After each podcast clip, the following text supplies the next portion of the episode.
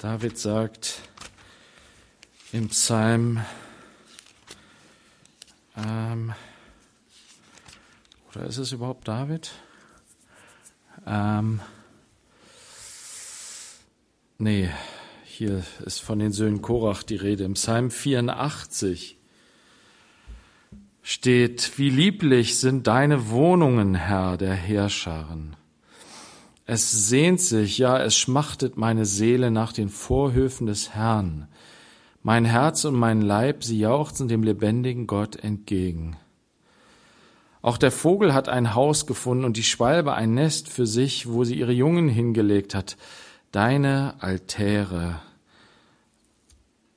Herr der Herrscharen, mein König und mein Gott. Glücklich sind, die in deinem Haus wohnen, stets werden sie dich loben.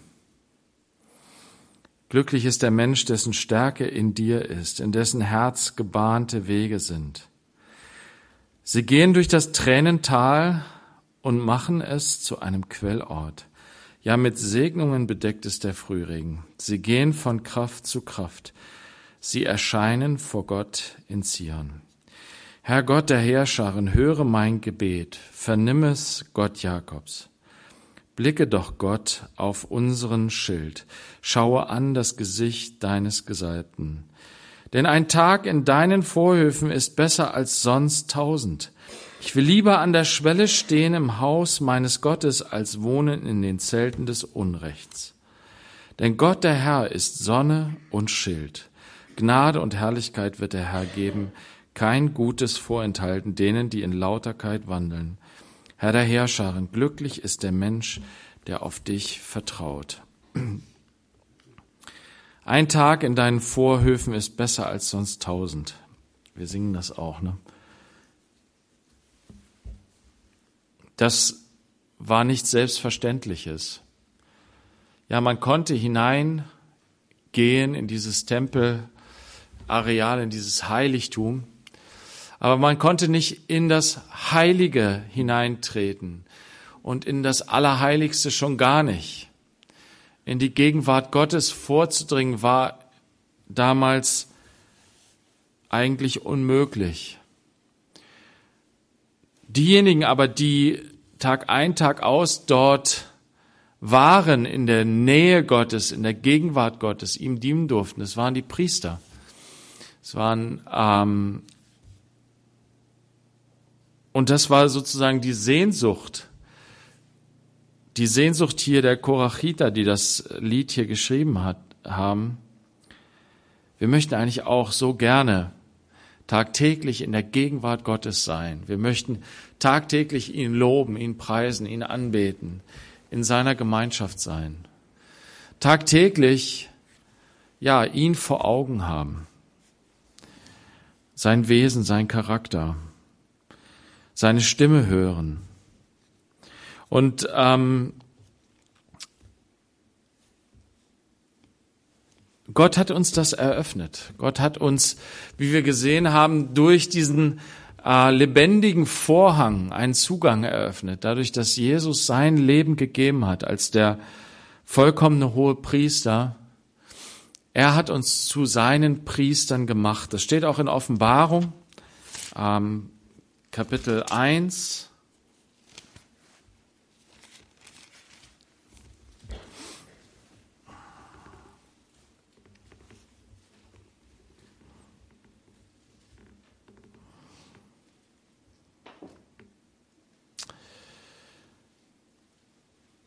Da wünscht Johannes den sieben Gemeinden Gnade und Frieden von Gott, dem dreieinigen Gott von dem der ist und der war und der kommt und von den sieben Geistern, die vor seinem Thron sind und von Jesus Christus, der der treue Zeuge ist, der Erstgeborene der Toten und der Fürst der Könige der Erde. Gott setzt Könige ein und Gott setzt Könige ab. Wir haben einen neuen König, König Olaf, der Erste. ich weiß. Natürlich, Bundeskanzler.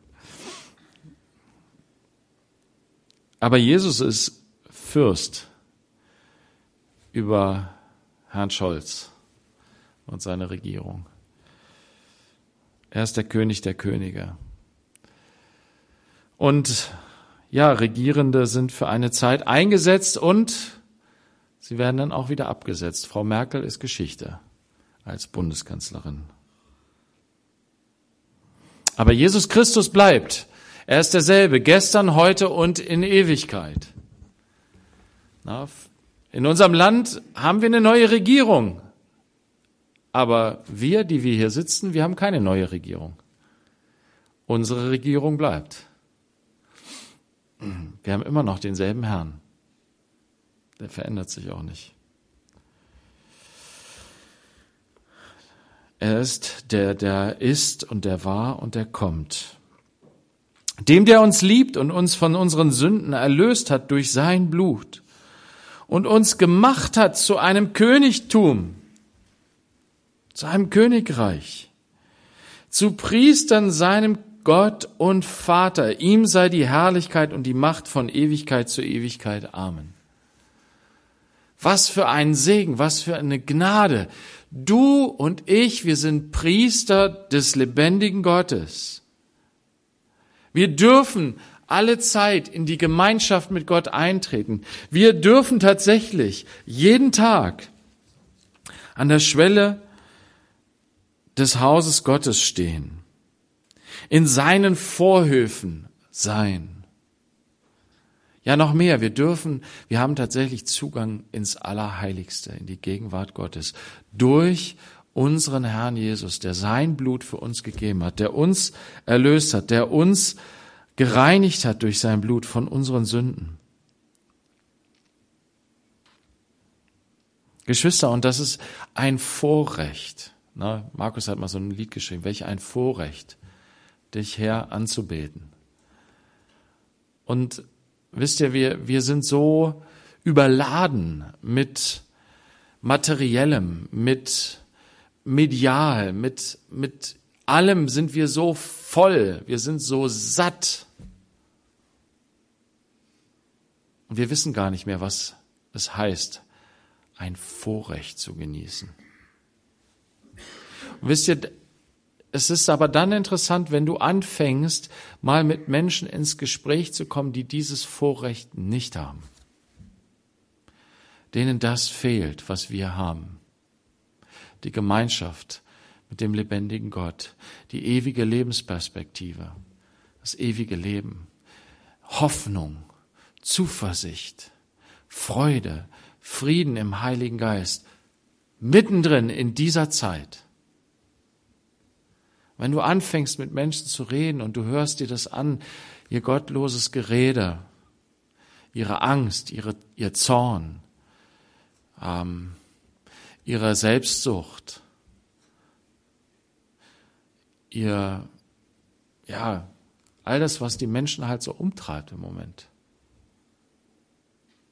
Dann merkst du, boah, was ist es für ein Vorrecht, dass ich Zugang zu dem lebendigen Gott habe, der die Quelle des Lebens, die Quelle der Liebe ist, der mein Schöpfer ist und nicht nur meiner, sondern der Schöpfer der ganzen Welt. Was für ein Vorrecht, dass ich Zugang zu ihm habe, dass ich in seiner Gegenwart sein darf.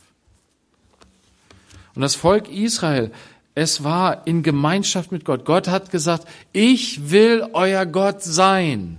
Ich habe euch aus Ägypten gerettet, aus der Sklaverei. Ich will euer Gott sein. Ich will euch mit meiner Liebe beschenken und ich möchte, dass ihr in die Liebesbeziehung mit mir eintretet. Wollt ihr das? Ja, wir wollen.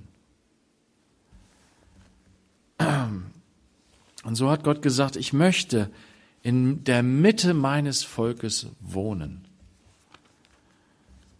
Und deswegen hat er Mose aufgetragen, dieses Zelt, was er ihm gezeigt hat im Himmel, seine Wohnung, ab Kapitel 25 ins zweite Buch Mose. Wir haben die einzelnen Einrichtungsgegenstände gesehen, von Allerheiligsten die Bundeslade mit der Deckplatte, dem Sühnedeckel, dem Schaubrottisch, der im Heiligen steht und der Leuchter, die Zeltdecken und die Bretter, die die Wohnung bilden, sozusagen die Wände und das Dach der Wohnung, die Vorhänge zwischen dem Heiligen und dem Allerheiligsten und der Vorhang nach außen. Und jetzt geht's weiter in Kapitel 27 mit Dingen, Dingen, die außerhalb des inneren Zeltes sind. Und da steht in Kapitel 27, Vers 1, den Altar. Den Altar sollst du aus Akazienholz machen. Akazienholz kennen wir schon. Haben wir schon mehrfach gehabt. Die Bundeslade ist aus diesem Holz. Die, ähm, der Schaubrote Tisch ist aus diesem Holz. Die Wände des Heiligtums sind aus diesem Holz. Alles, was aus Holz ist in diesem Heiligtum, ist aus Akazienholz. Es ist alles aus demselben Holz geschnitzt. Nämlich diesem ähm, widerstandsfähigen, beständigen Holz. Das bleibt. Was gleichzeitig biegsam ist, formbar fest und formbar zugleich. Das ist schon eine tolle Eigenschaft, oder? Den Altar sollst du aus Akazienholz machen. Fünf Ellen lang und fünf Ellen breit, viereckig soll der Altar sein. Und drei Ellen hoch. Also es ist ein hohes ähm, Ding. Es ist also höher als dieser, als die Bundeslade, als der Schaubrotetisch, die so in, in, in dieser Höhe sind, so na, ein bisschen wie so ein, wie so ein ähm, Küchentisch oder so, ähm, Esstisch. Nein, sie sind, ähm, dieser Altar ist höher, er ist drei Ellen hoch, das sind ähm, etwa, ja, anderthalb, ein bisschen weniger als anderthalb Meter wahrscheinlich. Und auch ziemlich groß ne, in seinem in seinen Abmessungen. Fünf mal fünf Ellen sind ähm, zwei Meter 25, zwei Meter 30, irgendwie so in dem Dreh. Na, also das ist schon ein ganz schönes äh, Ding, was da steht.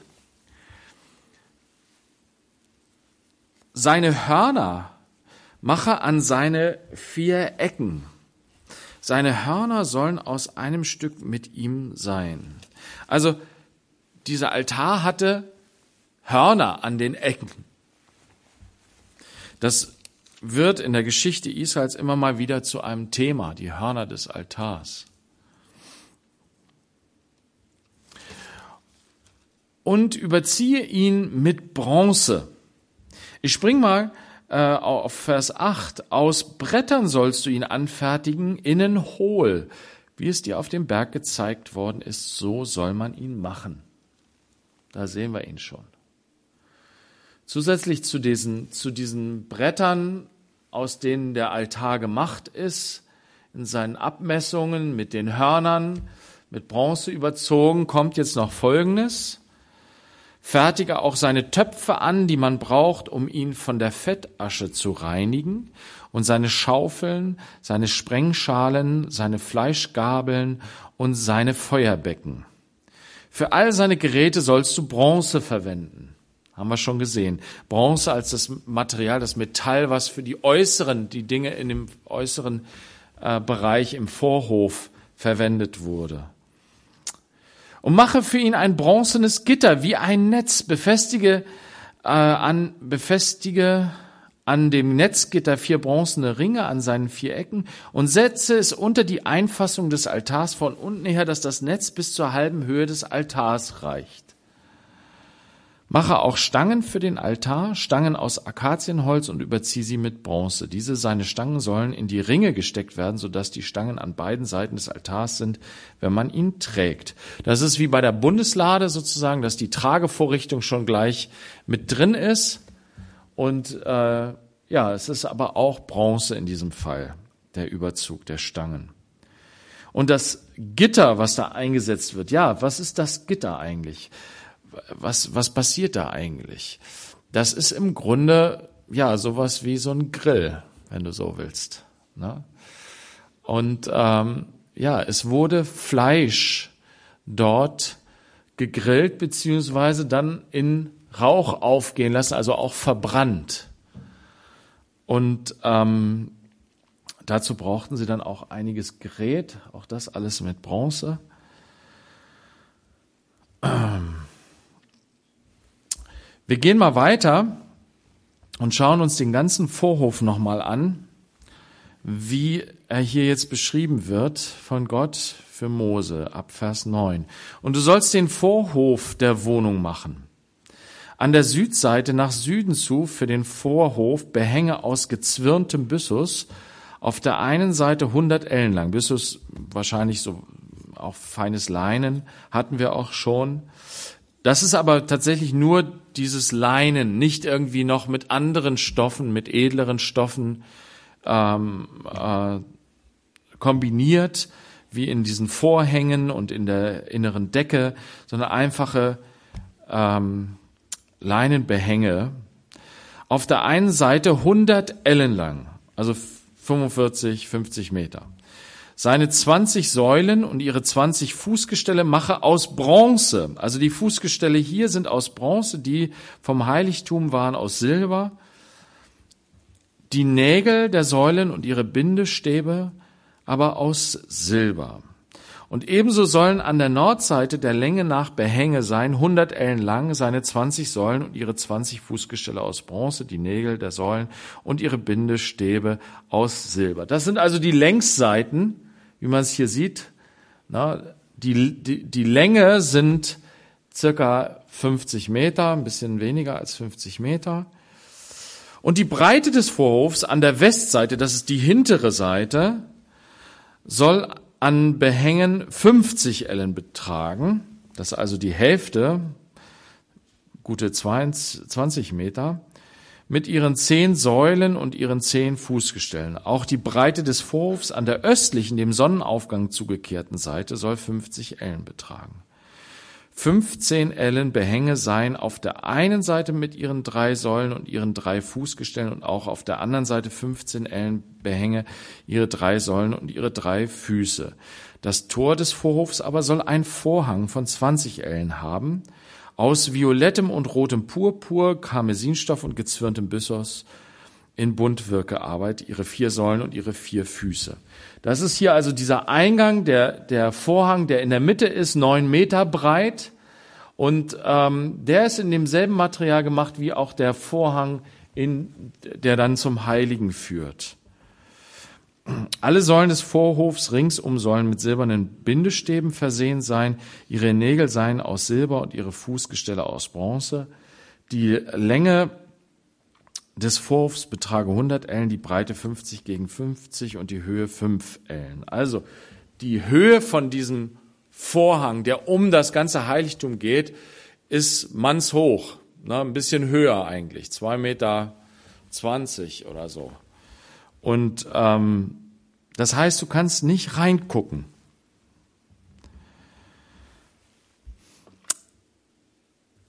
Ähm, genau. Alle Behänge seien aus gezwirntem Byssus, ihre Fußgestelle aber aus Bronze. Alle Geräte der Wohnung für den ganzen Dienst in ihr, auch all ihre Pflöcke und alle Pflöcke des Vorhofs sollen aus Bronze sein. Wir haben hier also den Vorhof, da haben wir jetzt erstmal nur den Brandopferaltar, es gibt dann auch noch was anderes, dieses, ähm, dieser, diese Waschmöglichkeit, ähm, das ist hier jetzt noch nicht erwähnt, aber das ist eigentlich das Hauptsächliche des Vorhofs, ist der Brandopferaltar.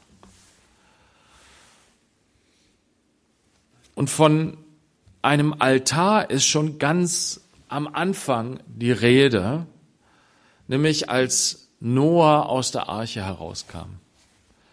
Da wird uns erzählt, dass Gott einen Altar, äh, dass Noah einen Altar baute, um Opfertiere zu opfern und Gott als Opfer darzubringen. Das hat sogar noch eine Vorgeschichte, denn das Opfer eines Tieres, das finden wir schon bei Abel, der ein Tier opferte, und zwar ein Erstling, seiner Herde. Und das war ein Gott wohlgefälliges Opfer. Wir sehen dann auch später in Abrahams Leben, immer überall, wo er hinkam, baute er einen Altar, um dort Gott Opfer darzubringen, um ihn anzubeten, um ihm die Ehre zu geben. Und später sehen wir, ähm, hatten wir jetzt gesehen im zweiten Buch Mose, dass äh, Gott schon gleich am Anfang nach den zehn Worten äh, Mose Gesetze zum Thema Altar gegeben hatte.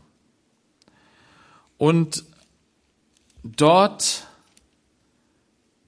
heißt es in Kapitel 20, Vers 24, einen Altar aus Erde sollst du mir machen und darauf deine Brandopfer und Heilsopfer, deine Schafe und deine Rinder darbringen. An jedem Ort, wo ich meines Namens werde gedenken lassen, werde ich zu dir kommen und dich segnen. Der Altar ist ein Ort, wo Gott seines Namens gedenken lässt. Und das bedeutet, dass es ein Ort ist, wo jemand hinkommt und sich an Gott erinnert, an Gott denkt. Das ist ganz interessant, ne? wenn wir sagen, wenn, wenn Jesus sagt zu den Jüngern beim Abendmahl, dies tut zu meinem Gedächtnis. Es ist der Moment, wenn wir zum Abendmahl kommen, wenn wir das Abendmahl feiern, dass wir ganz bewusst sagen, jetzt wollen wir an unseren Herrn denken. Wir wollen unsere Gedanken, unser Innerstes auf ihn ausrichten. Der Altar ist der Ort, wo die Menschen zu Gott kommen und seines Namens gedenken, seiner Person, über seine Person nachdenken, über seinen Charakter, über sein Wesen, wo sie sich ihm zuwenden.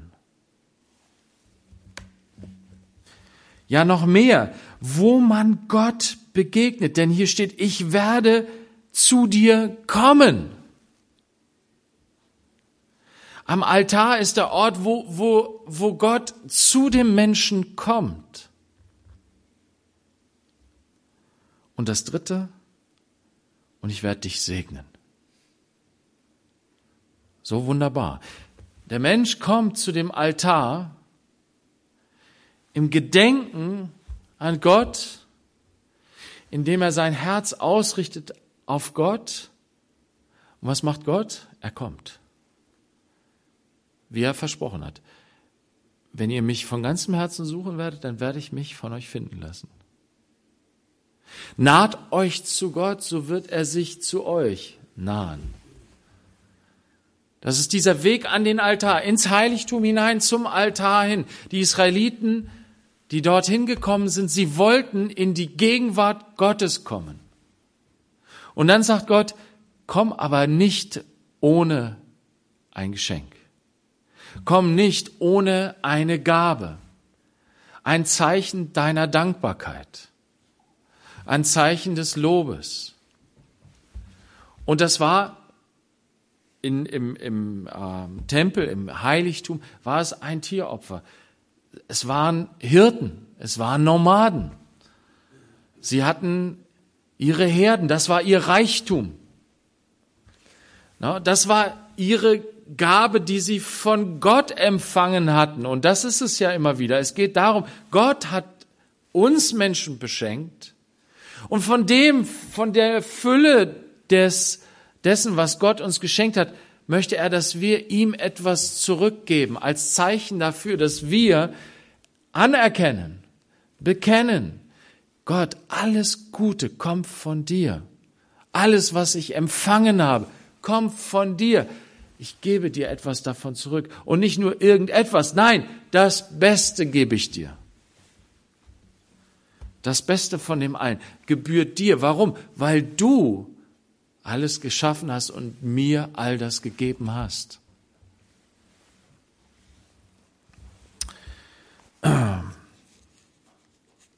Jetzt ist es so, dass Gott schon bei Abraham etwas getan hat, etwas Besonderes an einem Altar. Abraham ist, wie gesagt, immer wieder durch die Lande gezogen und hat einen Altar gebaut und hat ein, eine Opfergabe dargebracht. Ja, er hat ein Tier genommen, ein wunderbares, schönes, gutes Tier, ein kräftiges Tier. Und er hat es getötet. Und das Blut floss. Und das Tier wurde verbrannt. Und dann hat Gott Abraham herausgefordert. Er hat ihn geprüft. Er hat ihn in eine Situation hineingeführt, die für Menschen, ja, eigentlich Menschen unmöglich ist. Er hat dem Vater befohlen, geh und opfere deinen Sohn, deinen einzigen, den du liebst. Gib ihn mir. Das ist das, was Gott gesagt hat.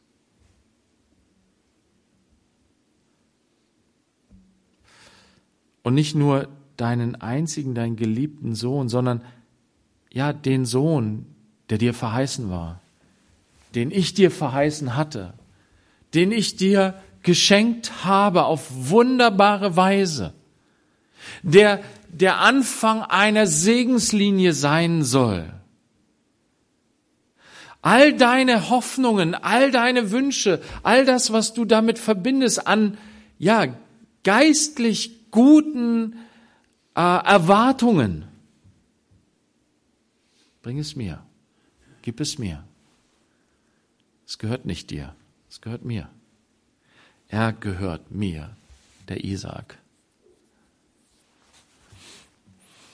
Und es wird uns berichtet, dass Abraham es getan hat. Er ist mit seinem Sohn Isaak zum Berg Moria gegangen, dem Berg, wo später David den Tempel gebaut hat, der Berg, ja, wo Jesus verraten und verkauft und hingerichtet wurde.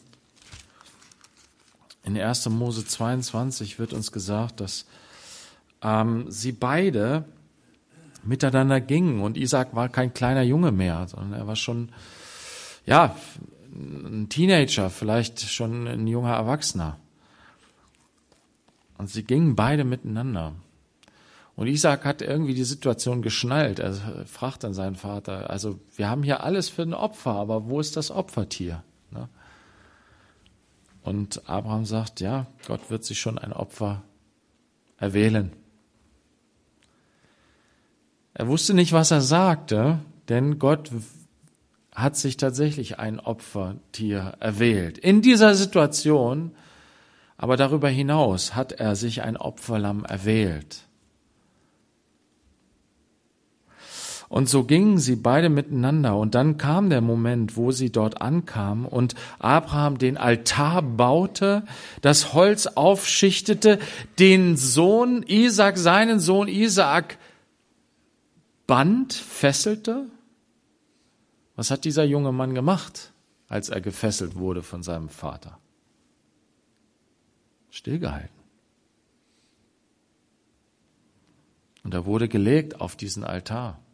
Es wird nicht berichtet, dass er geschrien hätte, Vater, was tust du? Lass mich wieder frei, als das Messer herausgeholt wurde. Wahrscheinlich war Isaac zu schockiert, ich weiß es nicht. Vielleicht war er aber auch in einem tiefen Vertrauen, so wie Abraham. Der Hebräerbrief sagte uns, Abraham vertraute Gott, er glaubte Gott und sein Glaube bezog sich hier darauf, dass er glaubte, dass Gott sogar die Toten lebendig machen kann diese Segenslinie. Gott hat mir diesen Sohn verheißen. Er hat versprochen, dass er durch diesen Sohn ähm, na, und durch seine Nachkommen die Welt segnen wird. Dieser Sohn, wenn ich ihn jetzt töte, wird er keine Nachkommen haben. Wie, wie gibt es eine Lösung für dieses Problem? Das ist genau dasselbe Problem, vor dem das Volk Israel stand, als es am Meer stand und plötzlich der Pharao mit seinen Soldaten kam. Wie soll das geschehen? Wie soll der, der Herr, unser Gott, uns retten aus dieser Situation? Und dann schuf Gott einen Weg durch das Meer, sodass sie hindurchgehen konnten. Durch den Tod, durch das Wasser hindurch kam ein Weg. Und hier auch für, für Abraham. In Abrahams Glauben entstand dieser Weg. Ja, vielleicht kann Gott den Tod überwinden. So sagt es der Hebräerbrief. Und so tat Gott, äh, Abraham, was Gott gesagt hatte. Und Gott griff ein und sagte, stopp, tu das nicht. Ich habe genug gesehen. Ich habe gesehen, dass du mir vertraust, sogar bis zum Äußersten. Und er zeigte ihm ein Ersatzopfer, einen Widder, der an der Stelle Isaaks geopfert werden sollte. Und das spricht von so vielem. Es ist der Ersatz, dieses Tier ist sozusagen das Stellvertretungsopfer für Isaac.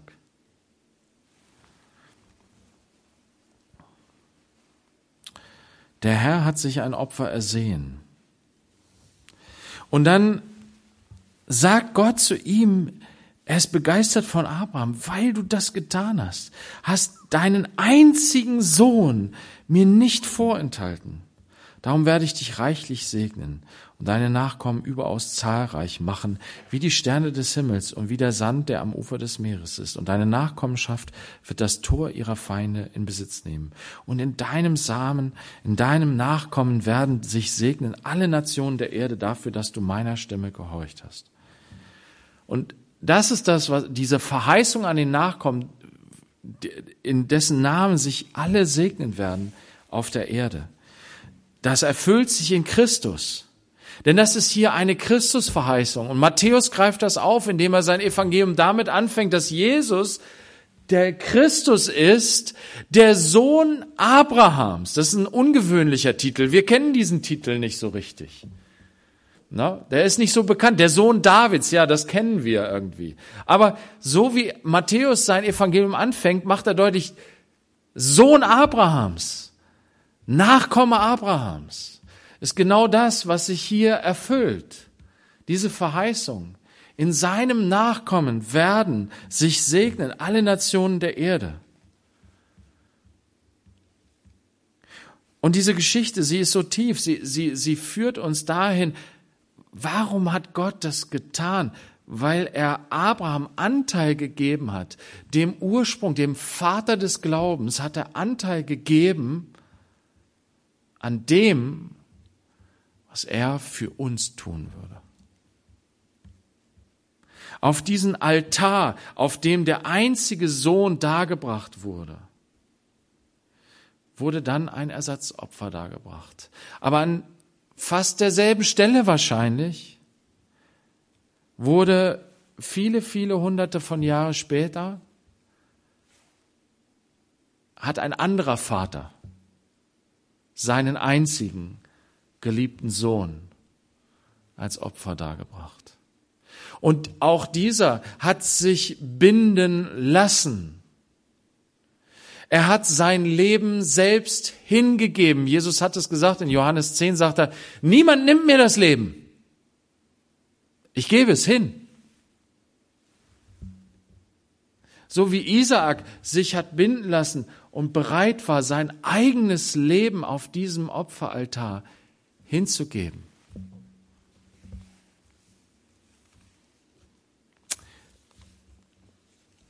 Und der Opferaltar im Vorhof, der ist, erinnert uns daran.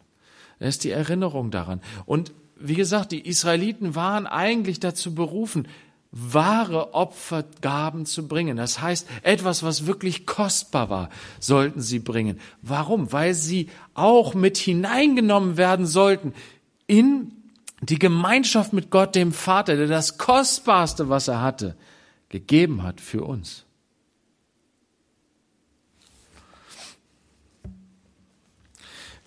Ähm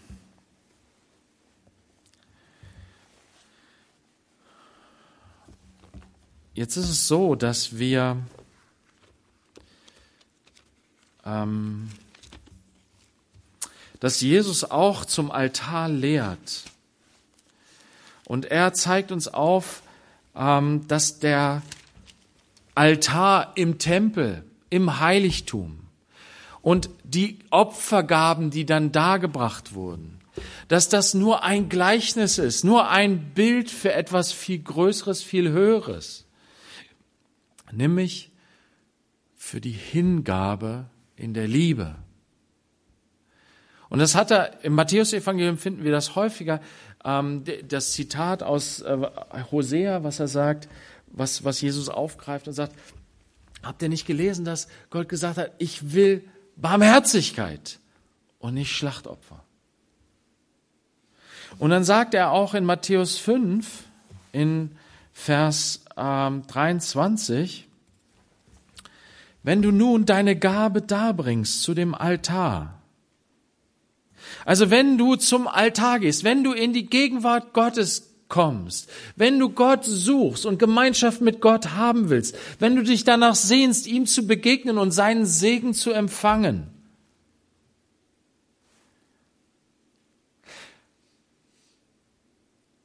und dich dort erinnerst, dass dein Bruder etwas gegen dich hat, so lass deine Gabe dort vor dem Altar und geh vorher hin, versöhne dich mit deinem Bruder und dann komm und bring deine Gabe dar.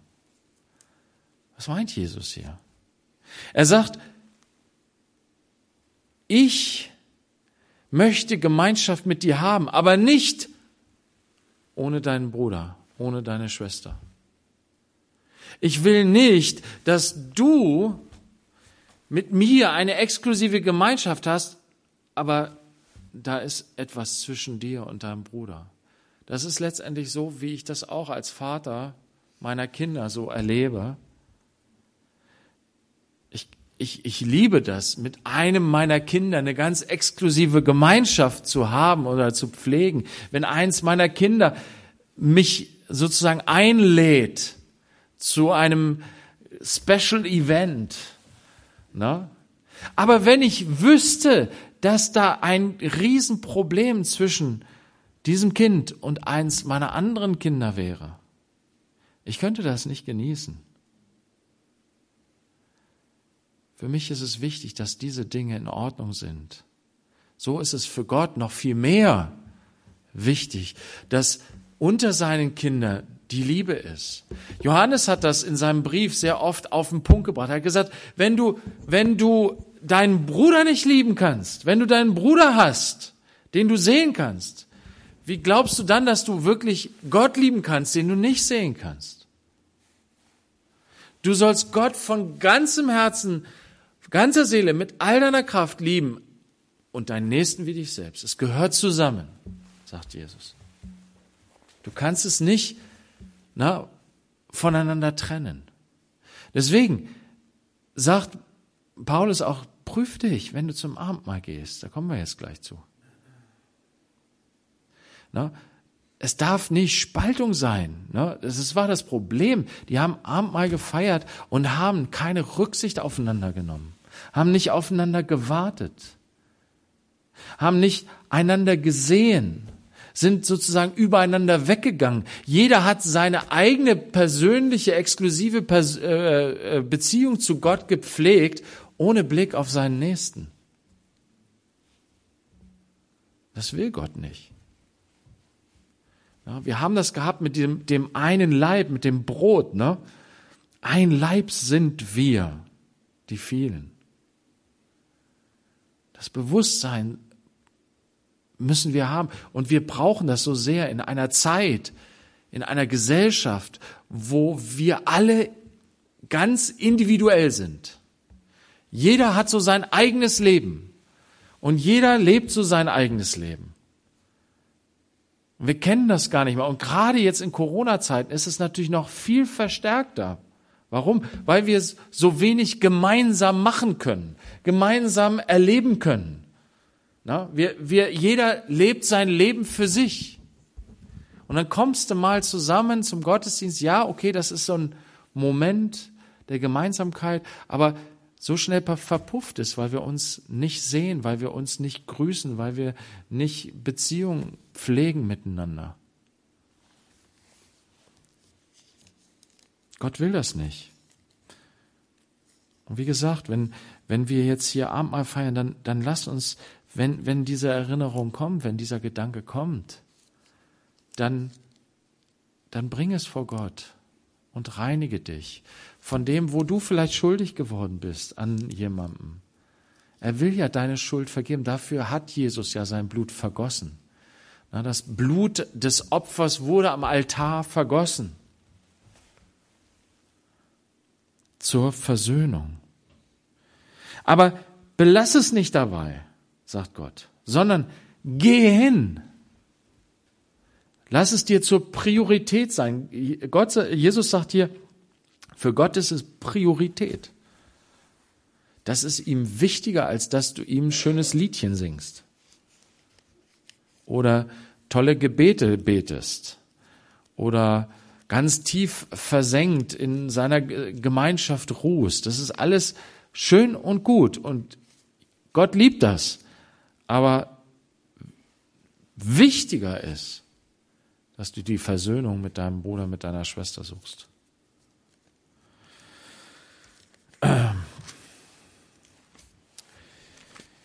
Jetzt gehen wir mal in 1. Korinther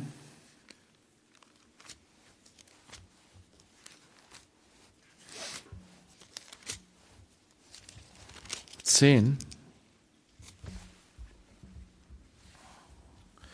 Mal gucken, dass ich hier richtig bin. Ich glaube, 1. Korinther 10. Ähm,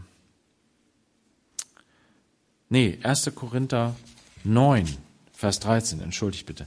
1. Korinther 9, Vers 13.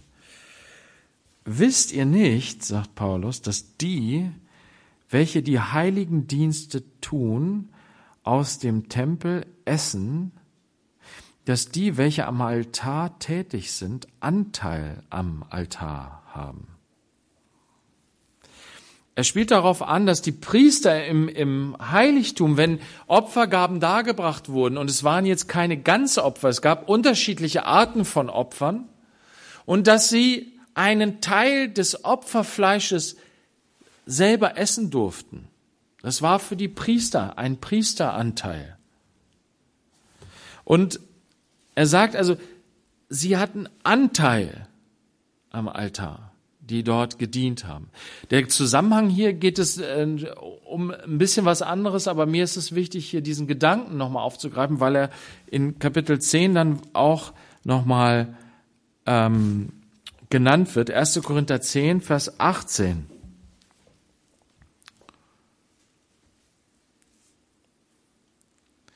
sagt, seht auf das Israel nach dem Fleisch, also das natürliche Israel, das ähm, die Nachkommen Abrahams, Isaaks und Jakobs, wie sie ihren Gottesdienste feiern.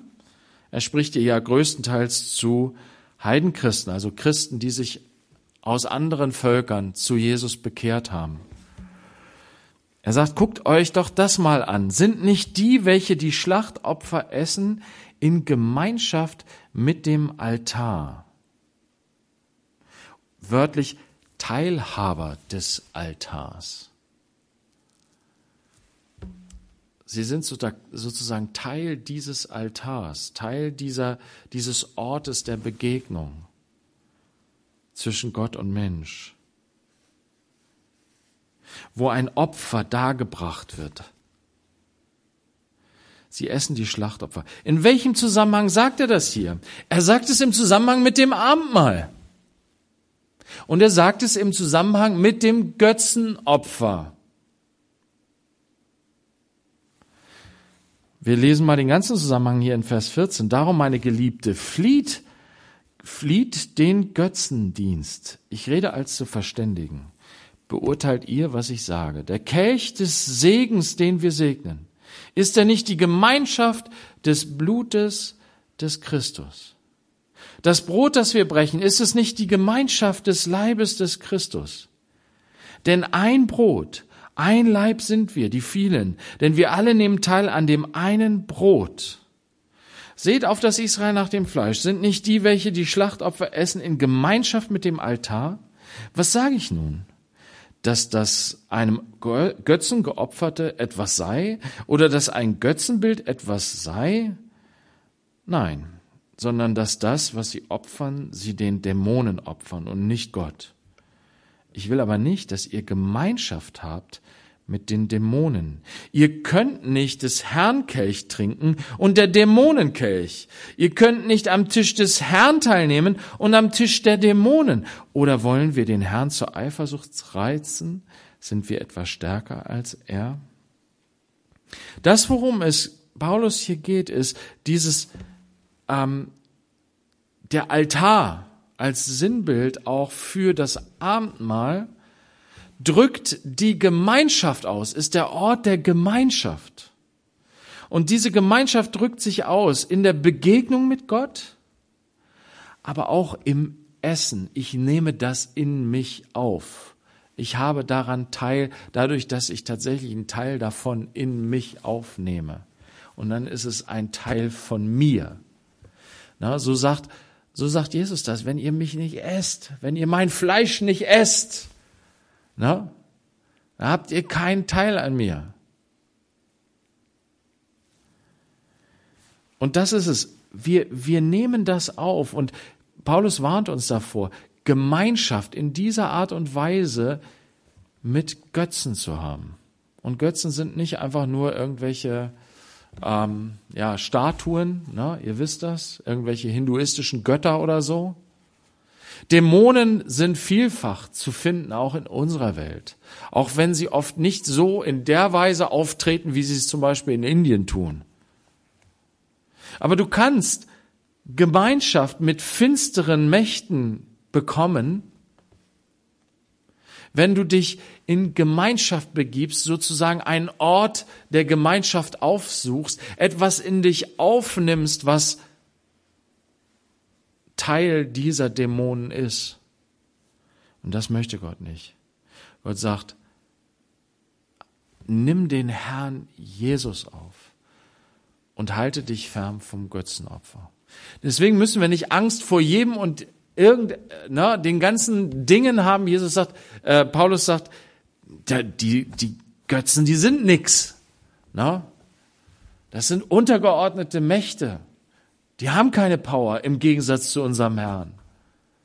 Und er sagt an anderer Stelle, ähm, ich, ich kann das Götzenopfer, Fleisch, was, was Götzen geopfert wurde, essen und habe, muss keine Angst haben, dass ich dadurch irgendwie geistlich vergiftet bin. Aber wenn ich an einem Götzenopfer teilnehme, sagt er, das ist was ganz anderes. Das ist eine andere Dimension sich mittendrin in den, in den falschen Gottesdienst hineinzubegeben, ist eine gefährliche Angelegenheit. Und da warnt er vor. Also, die das Schlachtopfer essen, sind in Gemeinschaft mit dem Altar. Und ich will damit abschließen mit dem Gedanken in Römer 12. Wisst ihr, dieses, ähm, dieses Opfer, was Gott gebracht hat, dieses Ganzopfer, was Jesus, Jesus, der sich selbst als Opfer dargebracht hat, er hat es für uns getan, um uns diesen Weg ins Heiligtum zu öffnen, um uns zu Priestern zu machen. Wir dürfen an den Tisch des Herrn kommen, in diese Gemeinschaft mit Gott kommen, an den Altar, wenn du so willst. Deswegen wurde das in den Kirchen Altar genannt, der Tisch, wo das Abendmahl stand. Wir müssen das nicht Altar nennen. Das sind sozusagen die alttestamentlichen Bilder. Wir müssen aufpassen, und das ist vielfach in der Kirche geschehen, dass die alttestamentlichen Bilder so, so stark wurden, dass die neutestamentliche Erfüllung in den Hintergrund getreten ist. Das hast du in der katholischen Kirche, im Priestertum, in der Art und Weise, wie dann das Abendmahl zelebriert wird, als Messe, als ähm, neue Opferung Jesu Christi. Das ist natürlich nicht der Fall. Er ist ein für alle Mal geopfert worden. Das, was wir tun, ist, dass wir gedenken an das, was er getan hat. Und trotzdem hat es eine Kraft. Wir haben Gemeinschaft mit ihm in dieser Weise, wenn wir das Abendmahl feiern. Und in Römer 12 sagt er aber auch, ich ermahne euch nun, Brüder, durch die Erbarmungen Gottes eure Leiber darzustellen als ein lebendiges, heiliges, Gott wohlgefälliges Opfer, was euer vernünftiger Gottesdienst ist. Wisst ihr, es ist nicht einfach nur, dass, dass Jesus sich für uns hingegeben hat. Nein, er ist uns auch zum Vorbild geworden. In der gleichen Weise wie er zu sagen, Herr, ich weiß, nur wenn ich mein Leben um deinetwillen verliere, werde ich es gewinnen. So wie Isaak im, im Grunde eine Art Auferstehung erlebt. Er war schon tot und ist quasi auferstanden. So ist es aber auch in der Taufe, oder? Die Taufe beschreibt Paulus genauso. Es ist ja, wir sind gestorben, ins Grab gelegt, ins Wasser hineingetaucht und herausgeholt, aus den Toten zum Leben erweckt. Und deswegen ist es der vernünftige Gottesdienst, zu sagen, ja, Herr, ich bin bereit, dieses Opfer zu bringen. Dieses Opfer des Lobes, des Dankes, der Anbetung. Und zwar nicht einfach nur mit den Lippen, sondern mit meinem ganzen Leben. So ist es vernünftig, so ist es logisch. So, so komme ich in, in den, den Vorhof hinein mit Dank, mit Lobpreis. Und was bringe ich mit? Ein Opfertier? Nein. Ich bringe mich selber mit. Bringe mein eigenes Leben mit. Lege mich selbst auf den Altar, um ein Gott wohlgefälliges Opfer darzubringen durch mein Leben. So lass uns zusammen jetzt einfach dessen gedenken, dass Jesus da diese Möglichkeit uns eröffnet hat. Dass wir, als wir noch sozusagen in Gemeinschaft mit den Dämonen waren, als wir noch in Gemeinschaft mit der Finsternis waren, er hat uns da herausgeführt aus der Sklaverei in Ägypten. Das Volk Israel, das in Götzendienst gefangen war. Er hat uns rausgeholt aus der Sklaverei, um unter uns zu wohnen, in unserer Mitte zu wohnen, in uns zu wohnen durch seinen Geist, um uns selber zum Heiligtum zu machen, zum Tempel und uns dazu zu befreien, unser Leben nicht mehr auf uns selbst gerichtet zu leben, was uns am Ende zugrunde richtet, sondern unser Leben dem als Opfer darzubringen, der es uns gegeben hat. Jesus, wir preisen dich und danken dir für dein Opfer, was du dargebracht hast am Altar. Am ewigen Altar hast du dein, dein Leben geopfert und hingegeben. Und so wollen wir dich loben und preisen. Und wenn wir das Abendmahl nehmen, an dich denken. Und wir danken dir für die Verheißung in deinem Wort, dass du uns zu uns kommen willst und uns segnen willst ja, du musst gar nicht erst kommen, sondern du bist schon da. Du wartest schon auf uns. Du selbst hast dich zuerst hingegeben und du rufst uns an deinen Tisch, um zu essen, zu trinken, in Gemeinschaft mit dir zu sein, dich nochmal neu ganz bewusst aufzunehmen, wieder neu erfüllt zu werden von deinem Geist und wieder neu in die Hingabe einzutreten, die Hingabe zu erneuern an dich.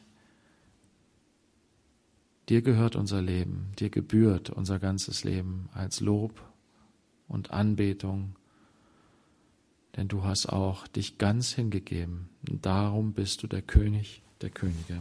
Amen.